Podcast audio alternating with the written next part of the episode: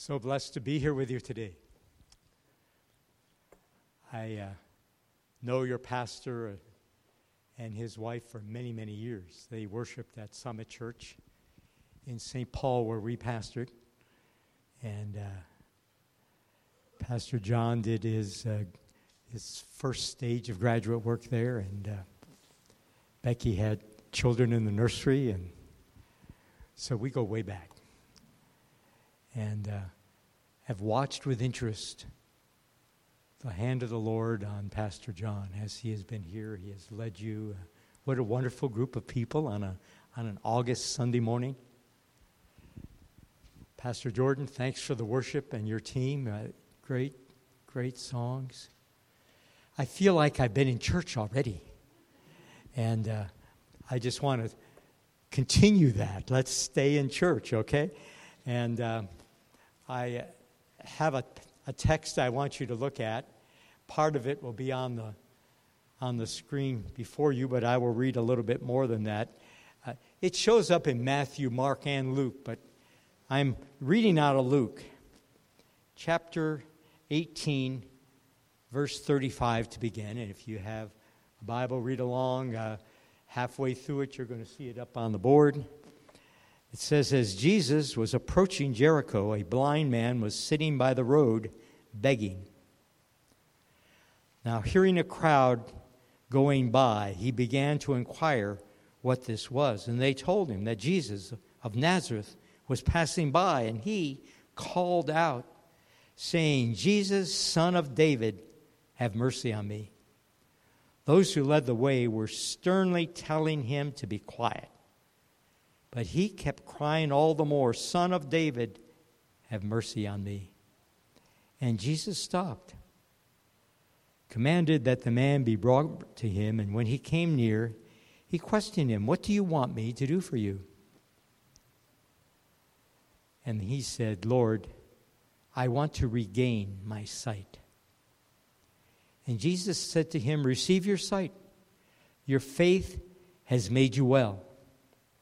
And immediately he regained his sight and began following him, glorifying God. And all the people saw it and gave praise to God. Uh, sometimes songs tell Bible stories. I, I remember a song from when I was a young child. I, I have not heard it sung publicly. Uh, and I'm not going to sing it for you now. You, you can relax, you know. But uh, uh the, the verse started out telling this story. It said one sat alone beside the highway begging. His eyes were blind, the light he could not see. He clutched his rags and shuddered in the shadows. And Jesus came and bid the darkness flee. And I, as I was reading this, just thinking about this service, this, this is not something I pulled off the shelf to preach with you guys because you haven't heard me that many times, so it's not a repeat for you. It's not a repeat for me. I was praying about the opportunity Pastor John gave me to be here with you today, and, and I began thinking about this story. This man, uh, what Jesus did. And I, I just feel that today we can all enter into this moment. I, I want you to enter into the moment with me. Uh, Picture, first of all, being a part of a crowd that's on their way to Jerusalem. Uh, some of you go to ball games, uh, I mean big ball games, like major league sports. You go into the Twin Cities and, and you're part of a big crowd going into the stadium, right? Well, the biggest deal, if you were a Jewish person, would be to go to Jerusalem for the Passover. And they came from all over. And, and here they are making their way to Jerusalem. Uh, you hear the phrase go up to Jerusalem? Literally, they, they would come through Jericho, which is one of the lowest cities on the planet. You know, it's way down there, below sea level. And makes their way up to Jerusalem, which is two, 3,000 feet above sea level. And so uh, they're at the beginning of the climb. They're just entering Jericho. This would be a city that's warm when everyone, everywhere else is cold. Uh, they have palm trees in Jericho. Uh, they have warm winters in Jericho. They have hot summers in Jericho. It'd be like Phoenix, maybe, or Palm Desert or something. Uh, intense heat. And uh, there, it's, it's not summer now, it's spring, but it's hot in Jericho. And they're coming through town, they're just getting to town. And Israel isn't a welfare state as such. Uh, they, they don't have an elaborate system where you can just sign up and you'll get a little bit of help. Probably not enough help, but maybe a little bit. It's not like that. In, Israel, if you have no way of making it on your own, you have to beg. And so this man has someone lead him. He's blind, right? Has someone lead him to the busy road that comes through Jericho on the way to Jerusalem. He is there at the beginning of the road. At the, as you enter the city, he doesn't want you to have already given away your money before you get to him on the other end. He's there. As soon as you get to Jericho, you see this guy, and he's asking for alms. He's asking for help. He wants money so that he can survive. And uh, people come by, I mean, especially during the time of year this is, folk going to Passover, uh, there will be a lot of people coming by, but not like this. This is a huge crowd, and there's all kinds of excitement more than usual because Jesus is the center of this group. People have attached themselves to him. And uh, so the man can detect something different about this crowd. This is a different day, a different moment for me. What's going on? And they're saying, well, Jesus the Nazarene is coming through. Jesus of Nazareth, he's coming through. And his disciples are with him, and this huge crowd is all excited about him. And uh, by this point, people all over Israel knew about Jesus. Everybody knew about him. They talked about him. Who is he? What, what is this about, anyway? And so uh, this man had heard of Jesus. And he cut loose as loud as he could. Understand, there's a big crowd. He yelled loud enough that you could hear his voice above the crowd. Jesus, son of David, have mercy on me. He's crying it out, crying it out, shouting as loud as he can. And those, it says in the text that those who led the way. Now, I wonder if there was a just kind of leaders of this group. I don't think it was the disciples, although it was something they might have done. I, I, I remember a story earlier in the Gospels when parents just got the idea. I, I love the idea of baby dedication. And uh, parents got the idea they could bring their children, their little children, to Jesus and he'd bless them. And, and they're coming, you know, and, and the disciples stopped them. He says, Don't you know the master is busy? I mean, what does a baby understand anyway, right? I'd like to think that when you pray over your baby, there is an understanding, a connection. Doesn't have a vocabulary yet, but already there's an experience of God. On Dedication Sunday, next Sunday, right? That, there, that'll be a beautiful moment. You say, well, what do the babies know? Well, they don't have a vocabulary to describe it, but already you are conditioning these young babies to understand and experience the presence of God, the touch of the Lord. And of course, parents are making a commitment on a day like that. But here are these disciples. And they were going to send these parents away. They're, they're interrupting the program. We got an agenda, we got an order of service, and it doesn't include you and your little kid. By the way, I heard a young child crying a, a few minutes ago. It's a good sound. I'm in churches on occasion where there are no children. That's a bad sound. I, I, love to see kids in church. Uh, you do too. This is the kind of place where people can bring their kids. People can bring their kids here to Crossroads Church. I know that. But could you picture the disciples sending the parents away? It says that Jesus rebuked them. That's a scary word. I, I, I don't want to be rebuked by Jesus. I just don't want that. But whoever these leaders were on that day in Jericho, I don't think it was the disciples this time, but there are people who, who are there are self-appointed directors of the parade, right?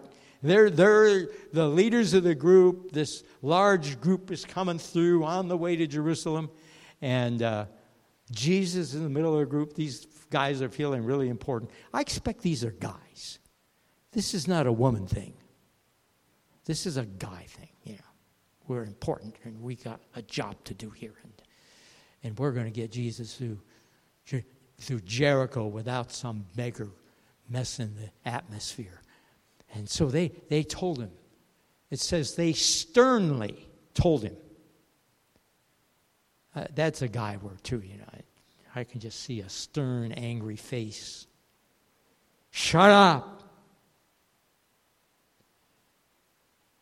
But he had heard it was Jesus. And they weren't going to quiet him. And it says, He cried out the more, Son of David, have mercy on me. Son of David, have mercy on me. Uh, I like to, th- to collect in my mind pictures of Jesus. Uh, you have photo albums. My wife has photo albums. And of course, all of you have your photo library and your camera now, right? Everyone has a collection. Uh, this isn't going to be in your camera, but it could be in your head. Uh, every time you read in the Gospels, picture Jesus there. I mean, was, uh, one, one of those amazing pictures is uh, Jesus sleeping in the boat. Wouldn't it be neat to be one of those guys so close to Jesus, you're with him when he sleeps? And, uh, oh, yeah, he slept because he had become a man. So he got tired and he slept. They could drive nails in his hands and hang him on a cross, and he hung there and died. You know, the Word became flesh and dwelt among us, and we beheld his glory. So you have that picture of Jesus in the boat, and a storm comes up. I mean, we, we are lake people in Minnesota, right? Storms can come up pretty fast. Uh, you don't, uh, especially Becky and I are canoeists. Canoeists, and for years uh, we owned a, an Alumacraft. We still do. We have a Kevlar now too, but you don't want to be on the water in a, an aluminum canoe when a storm comes up. In fact, you don't want to be on the water in a Kevlar canoe when a storm comes up. But anyway, Jesus is on the water, sleeping. And the storm comes up, and they wake him up. And here's a picture for you. Put it, put it in the album that you're forming, you know, these snapshots. These are not posed pictures. It isn't, okay, stand right there, Jesus. Yeah, get your hair a little straighter. These aren't posed shots. If you're going to collect pictures of Jesus, they're action shots, right? He, he gets up in the middle of the storm and it's blowing his hair. And I don't know if the rain was coming down yet or not, but it was treacherous moment anyway. And he looks into the wind and rebukes it. The wind stops, just like that. And the sea is immediately calm. I mean, water doesn't do that, but it did. I, I love thinking of Jesus looking into the storm where I am. Hang on to that picture. You know, when you're in a storm, you want the one who steps up between you and the wind And he says one word and it's enough. You know, I, I love seeing Jesus like that. Well, I, I could just go through the whole Gospels in one picture after another. I, I'm just going to bring you to this picture because it's so unusual. In my mind, uh, every picture of Jesus is remarkable, but, but this remember, he's on his way to Jerusalem. Now, he's gone to Passover before, but this Passover is different. This is the time he will go to Jerusalem and be crucified. In fact, we're told, Mark's gospel, the, the very paragraph before this story, is Mark describing Jesus telling them what's going to happen to him in Jerusalem. He prepared them. He says, I'm going to be arrested. I'm going to be captured, arrested. I'm going to be crucified. And on the third day, I'm going to rise again. He told them that. But somehow they just they didn't register it. One time Peter kind of got it. And, and he he just he rebuked Jesus. Can you imagine? Peter rebuking Jesus. Don't, Lord, don't you say anything. Don't even say it. And Jesus would say to Peter, Get behind me, Satan. You, you, you value the things of man rather than the things of God. But uh, he had been telling them this is why he's going. If ever there is something that is, is worth focusing your attention, it's going to Jerusalem to save the whole world. I'm so glad he went to Jerusalem. Aren't you? I'm glad he walked that day, those days, to Jerusalem. I'm glad he went there, knowing that he would be arrested and crucified. He knew he was going to do that. This, he would say on another occasion, this is why I came. He is on mission. He's doing what he came to do. Earlier in this walk, as he is starting to go to Jerusalem, you can divide the Gospels into, into the major event movements.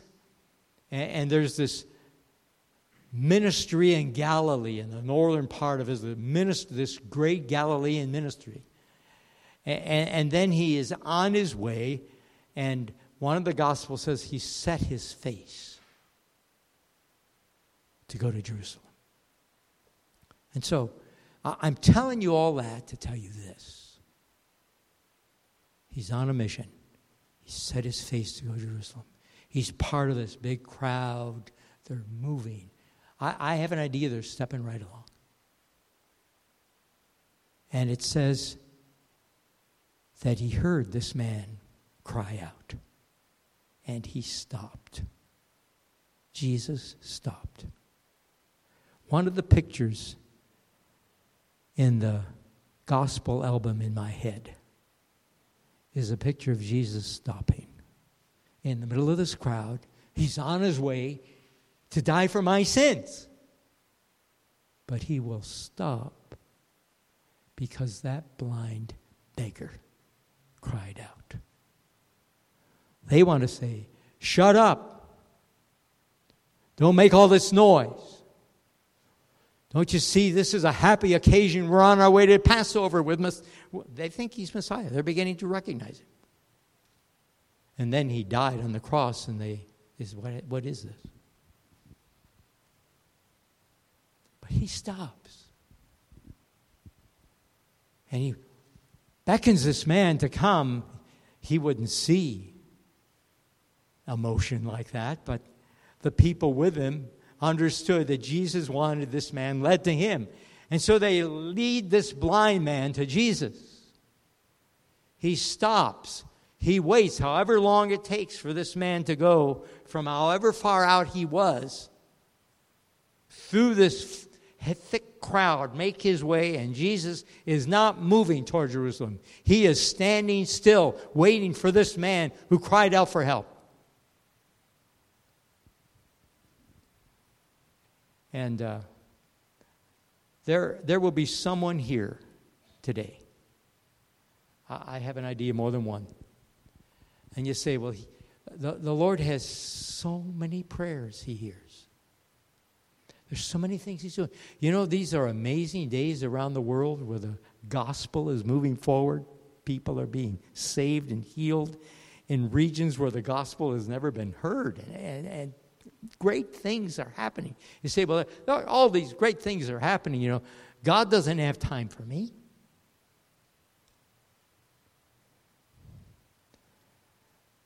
I believe that Jesus came to show us what God is like.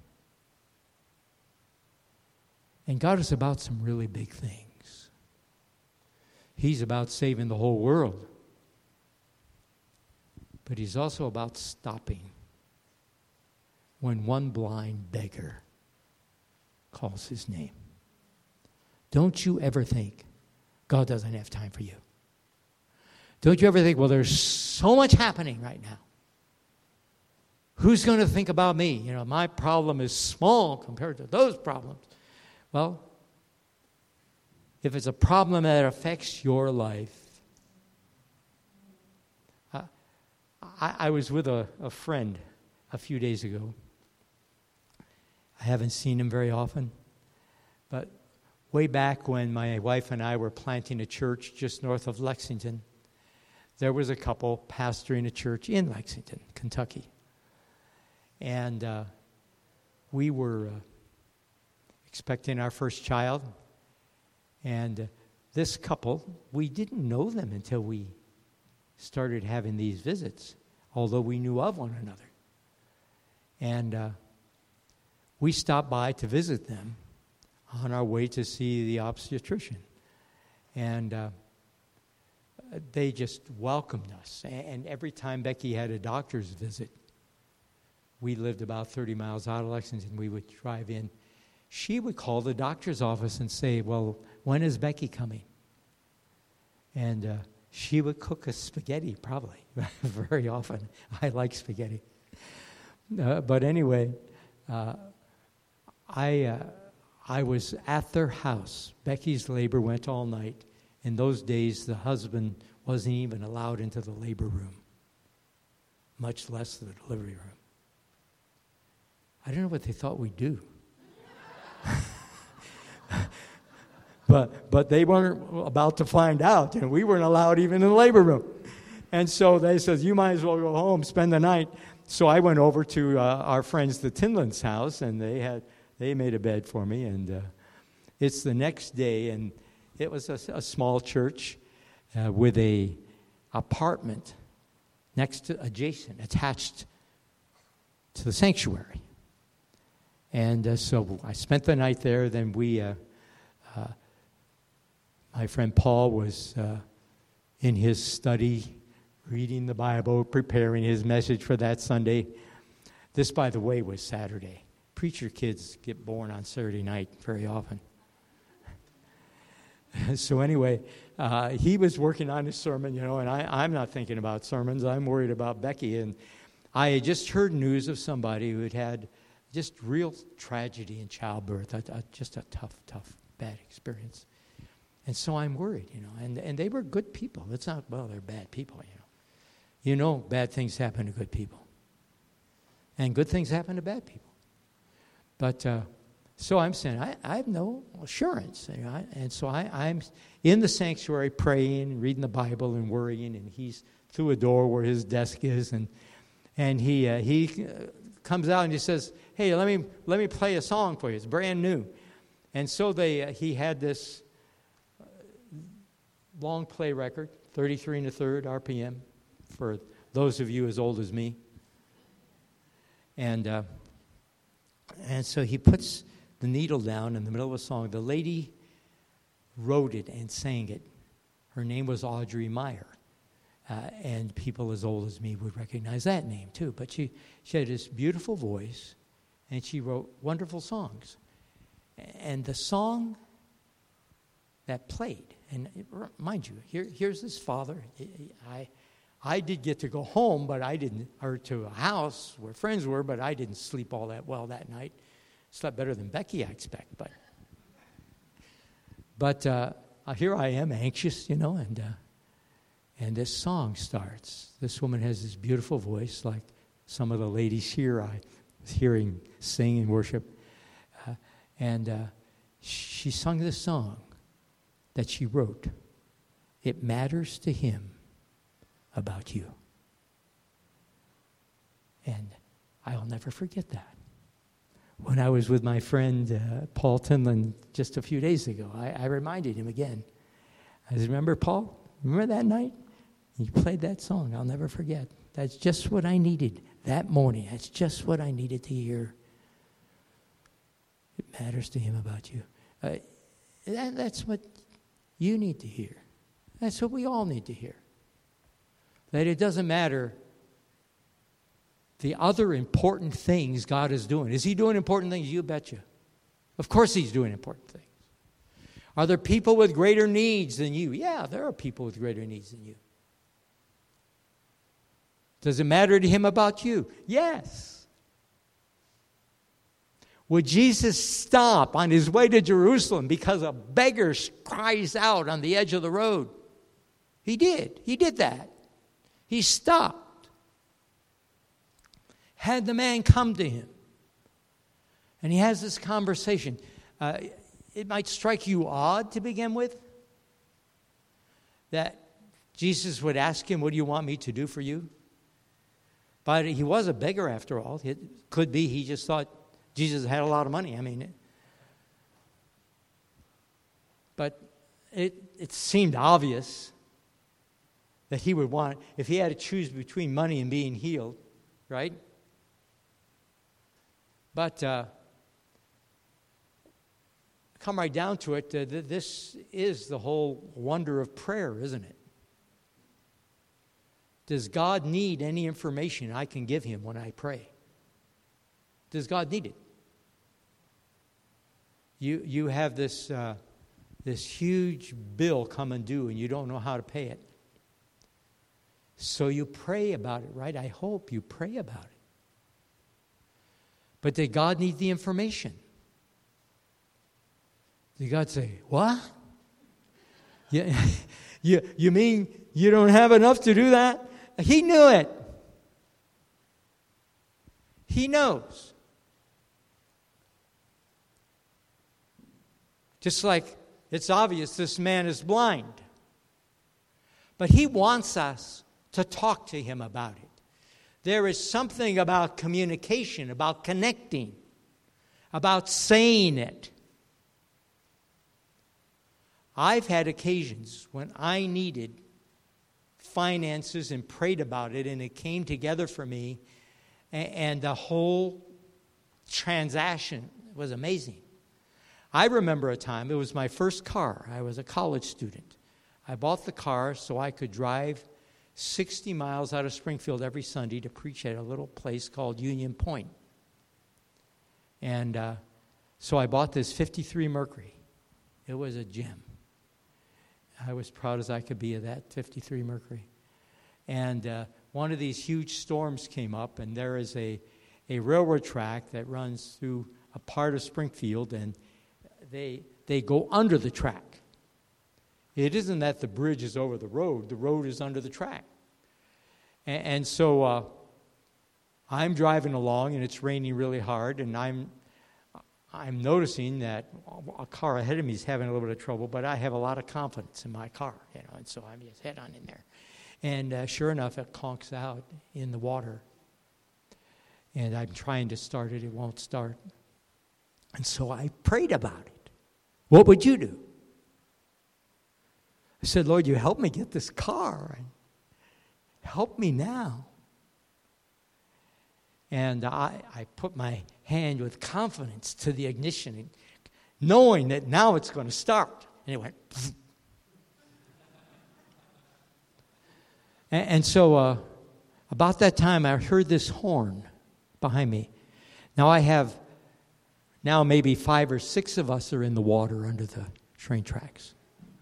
There are several cars. But behind me is a fairly large utility truck.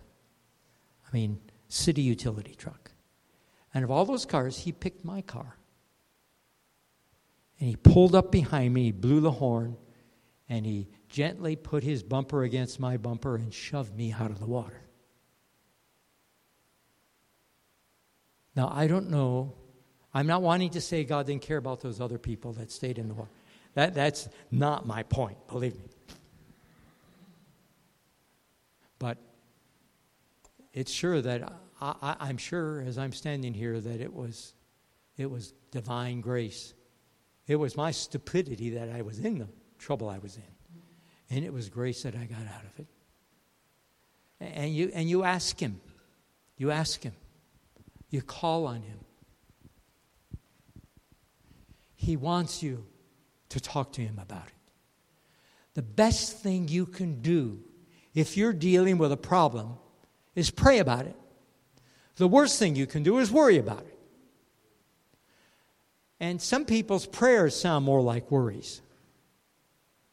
A prayer is a request. Paul says, Make your requests known, you know. Push me out of the water. It's not, whoa, I was stupid. I just got myself in this mess. And the water looks like it's still coming up higher and the car won't start. That, that's not really a prayer yet.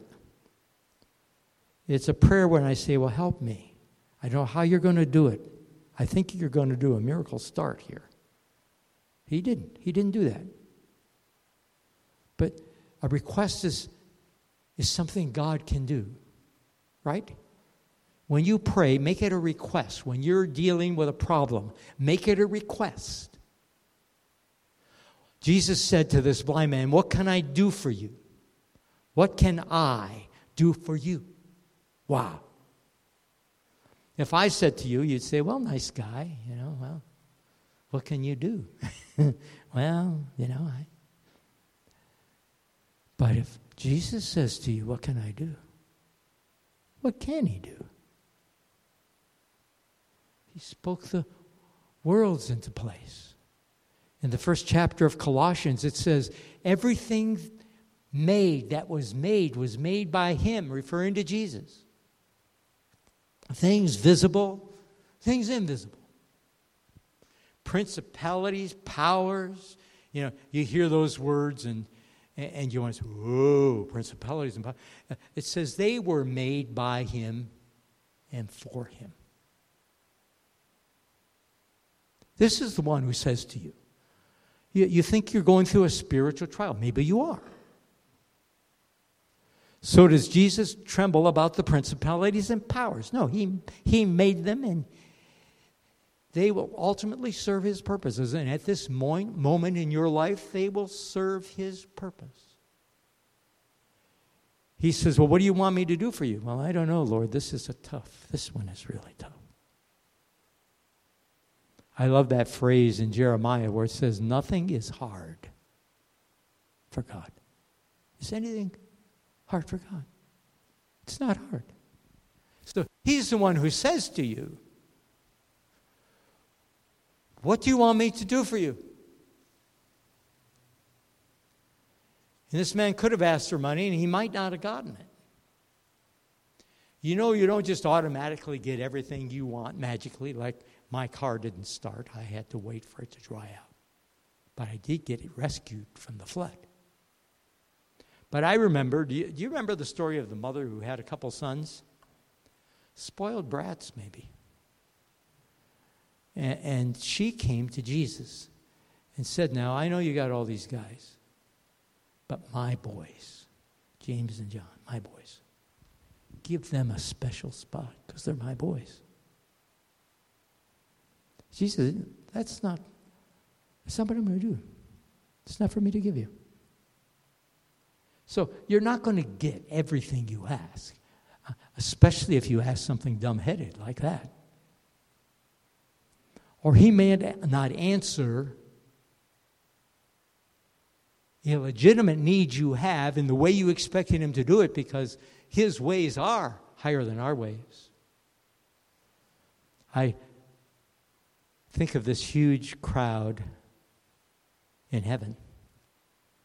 And, and they're singing. Uh, it, it's a two verse song. And, and I don't know if there's a full orchestra in heaven, if it's a guitar. It, it doesn't matter. The, the fact is that this whole crowd is singing. And they have two verses. And the first verse is Great and marvelous are your works, Lord God Almighty. Think of what He's done. I've talked about what He can do, but think of what He's done. I mean, He, he breathed the stars, the psalmist says.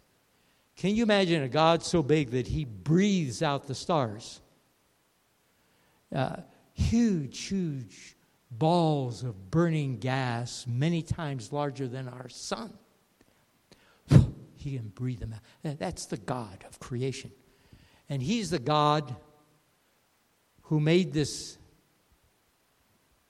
indescribable provision for my salvation. Talk about His marvelous works. And we're told in the scriptures that he spared not his own son, but delivered him up for us all.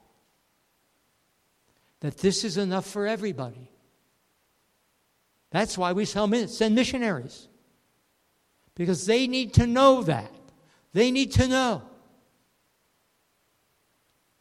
that whosoever believeth in him, you've memorized the verse, of course, all of us early on that God so loved that he gave that whosoever, the whole world, talk about a great and marvelous work, provisions for the whole world's sin, not just for one generation, for all generations. You know, our generation really needs that.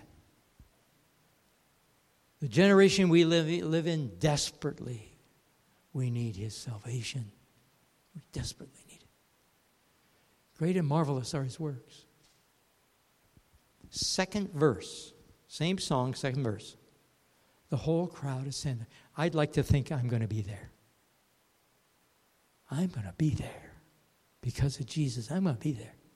How about you? And we're going to be singing. We're going to sing the first verse, Great and Marvelous. And we're going to say, wow, you know, what you've done for me, you know, what you've done for me, what you've done in the world. Amazing. And then we're going to sing the second verse. Just and true are your ways. Now, the works are what God does, His ways are how He did it, when He did it, if He did it. And maybe there's some answer to prayer that will puzzle you, lack of an answer to prayer, that will puzzle you as long as you're here on planet Earth. You'll just always wonder why didn't God answer that prayer? And then some evangelists will come along and say, Well, it's your fault. You know, you did this, you didn't do that. If you'd have just sent me an offering, you know. And I would say, Get out of here.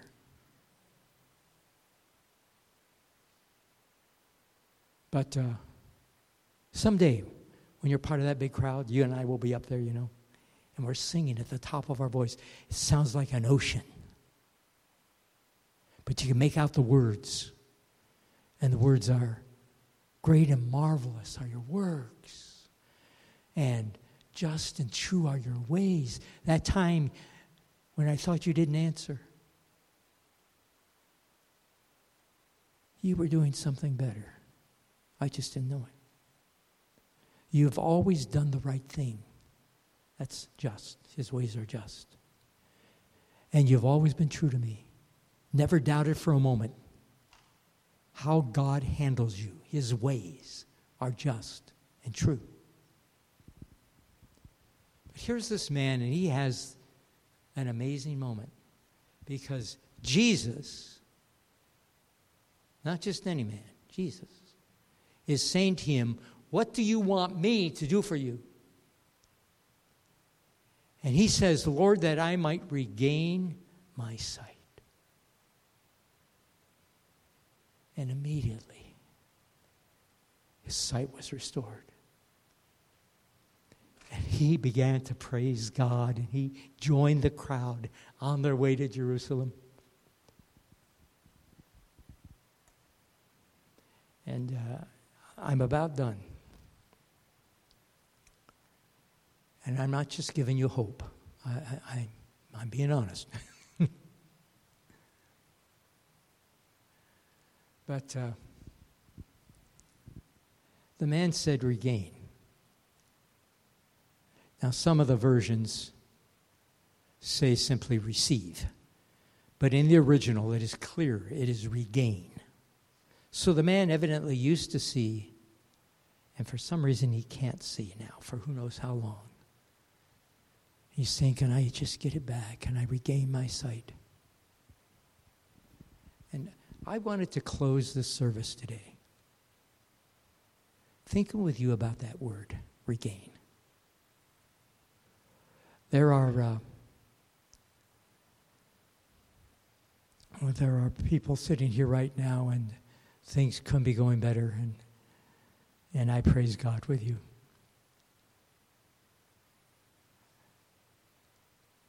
And there are others, and, and it was going good, and now it isn't. Maybe it's something to do with your health. Maybe it's something to do with a relationship. Maybe it's about your relationship with God. Maybe you're still here on a Sunday morning, and the rest of us, we're just glad to see you. But you know it's not like it used to be. It used to be that with a psalmist, you would say, I was glad. I get to go to church. I'm glad. But you don't feel that way anymore. The Bible's a closed book. I mean, even when you try to open it, you just can't, you just can't focus on it. You think when you're praying that they have the phrase, the heavens are brass. I'm, I'm assuming they mean it's a hard surface not that far above my head. And my prayer goes boing, it comes right back down. And I don't think I'm talking to God anymore, and I don't think I have a relationship with Him anymore. And I want you to know that that's a prayer He's not going to turn His back on. If He says, What do you want me to do for you?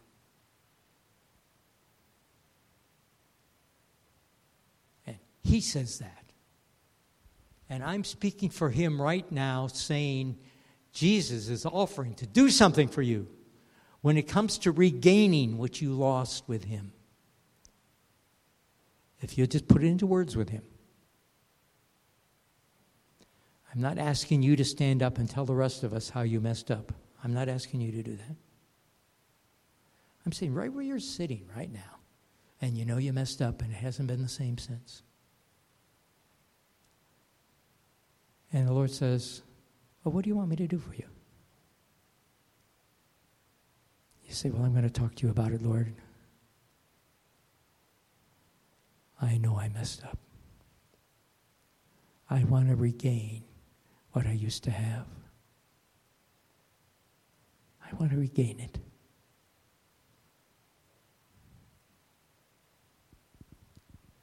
The old timers talked about the word revival. That's a wonderful word. It's the same kind of word. What's revival? Is it everyone got excited and shouted? Well, they, they do that. I mean, this man shouted after he was healed, not just before. But uh, what is revival? Well, what happens when a, when a first responder gets there in time? We say, well, they revived him. He was having a heart attack. He was gone. They revived him, or they, they pulled him out of the lake. And we thought we'd lost him, but they revived him. That's what salvation is about. It's, it's about rescuing us. And, and he's saying, What do you want me to do for you? And you say, Lord, I want it back. Or maybe you never had it. And you say, Lord, you said it's for the whole world. That includes me. I want, I want peace with God too. I want peace with God. So, right where you're sitting, you have this little prayer circle. It's just you and Jesus. And he's doing some amazing things this morning all over the world. There are church services all over the world, every time zone. There are churches all over the world having a service right this minute. And uh, you say, oh, there are all those people. But after all, this is God. And He stops. He's not leaving them out, He's just stopping to include you because it matters to Him about you. And so, Lord, we believe that. We believe it not because someone stands on the platform and says it, but we believe it because we have the Bible, we have your word. And your word says, What shall we say to these things? If God before us, he who spared not his own son. You're for us, Lord. It matters to you about us. And so we just we just want to recognize that before you. We we we don't all feel that right now, Lord. But in our head we understand that that's what your your word teaches. That you came into this world. You you told a story of a shepherd who lost a sheep and he went out into a very rugged, dangerous mountain just for one sheep just for one sheep. He stopped on his way to Jerusalem. You did. You stopped on your way to Jerusalem for just one beggar. Everyone else wanted him to be quiet, but you wanted to hear him. And so you hear us now, Lord. You hear us now. So, right where you're sitting, the Lord is saying to you, Well, what do you what do you, not somebody else, you, what do you want me, Jesus, the Savior, Son of David, Messiah, what do you want me to do for you? And you say, Lord, I, I want to regain it. I want to regain my love of the Scriptures. I want to regain the joy of entering into a good worship time.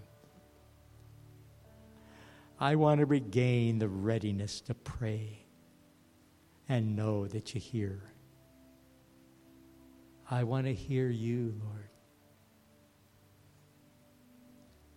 Lord, there's someone sitting here that used to be amazing and leading people to you, and they haven't been doing it. And Lord, even now, the Holy Spirit is stirring in their heart.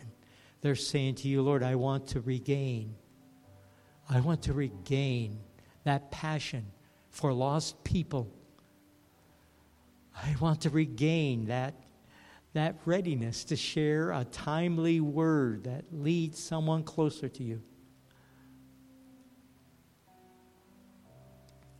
Lord, there's someone sitting here that used to be filled with joy and praise, and it's an angry woman now, a really angry woman.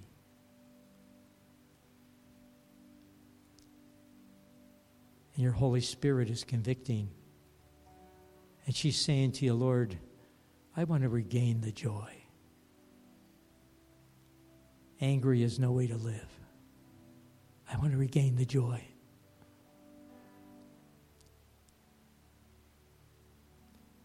Oh, Jesus. Oh, Jesus. So, Lord, what we want you to do for us here in your presence with your Holy Spirit, deeply moving in our souls. Even when we don't feel it, our minds are tuning in and we're knowing that we can regain what we lost. That you would rescue us, that you would save us, that you would restore us, that you would revive us, that you would heal us that you would bless us and make us a blessing. And Lord, we've just started this prayer. We've just started this. This is a conversation we want to have with you all day long, Jesus. This is a conversation we want to have with you all week long. We want to talk with you about what, what can be. Not what might have been, but what can be. We want to regain, Lord, that favor that we forfeited when we just willfully sinned and, and took on hatred and lust and greed. And we, we snuffed out the good seed you had sowed in our soul. But Lord, you can revive the seed. You can restore us. We can regain, Lord, the, the possibilities we're looking to you, Jesus, the author, the finisher of our faith, Jesus, Savior. Amen.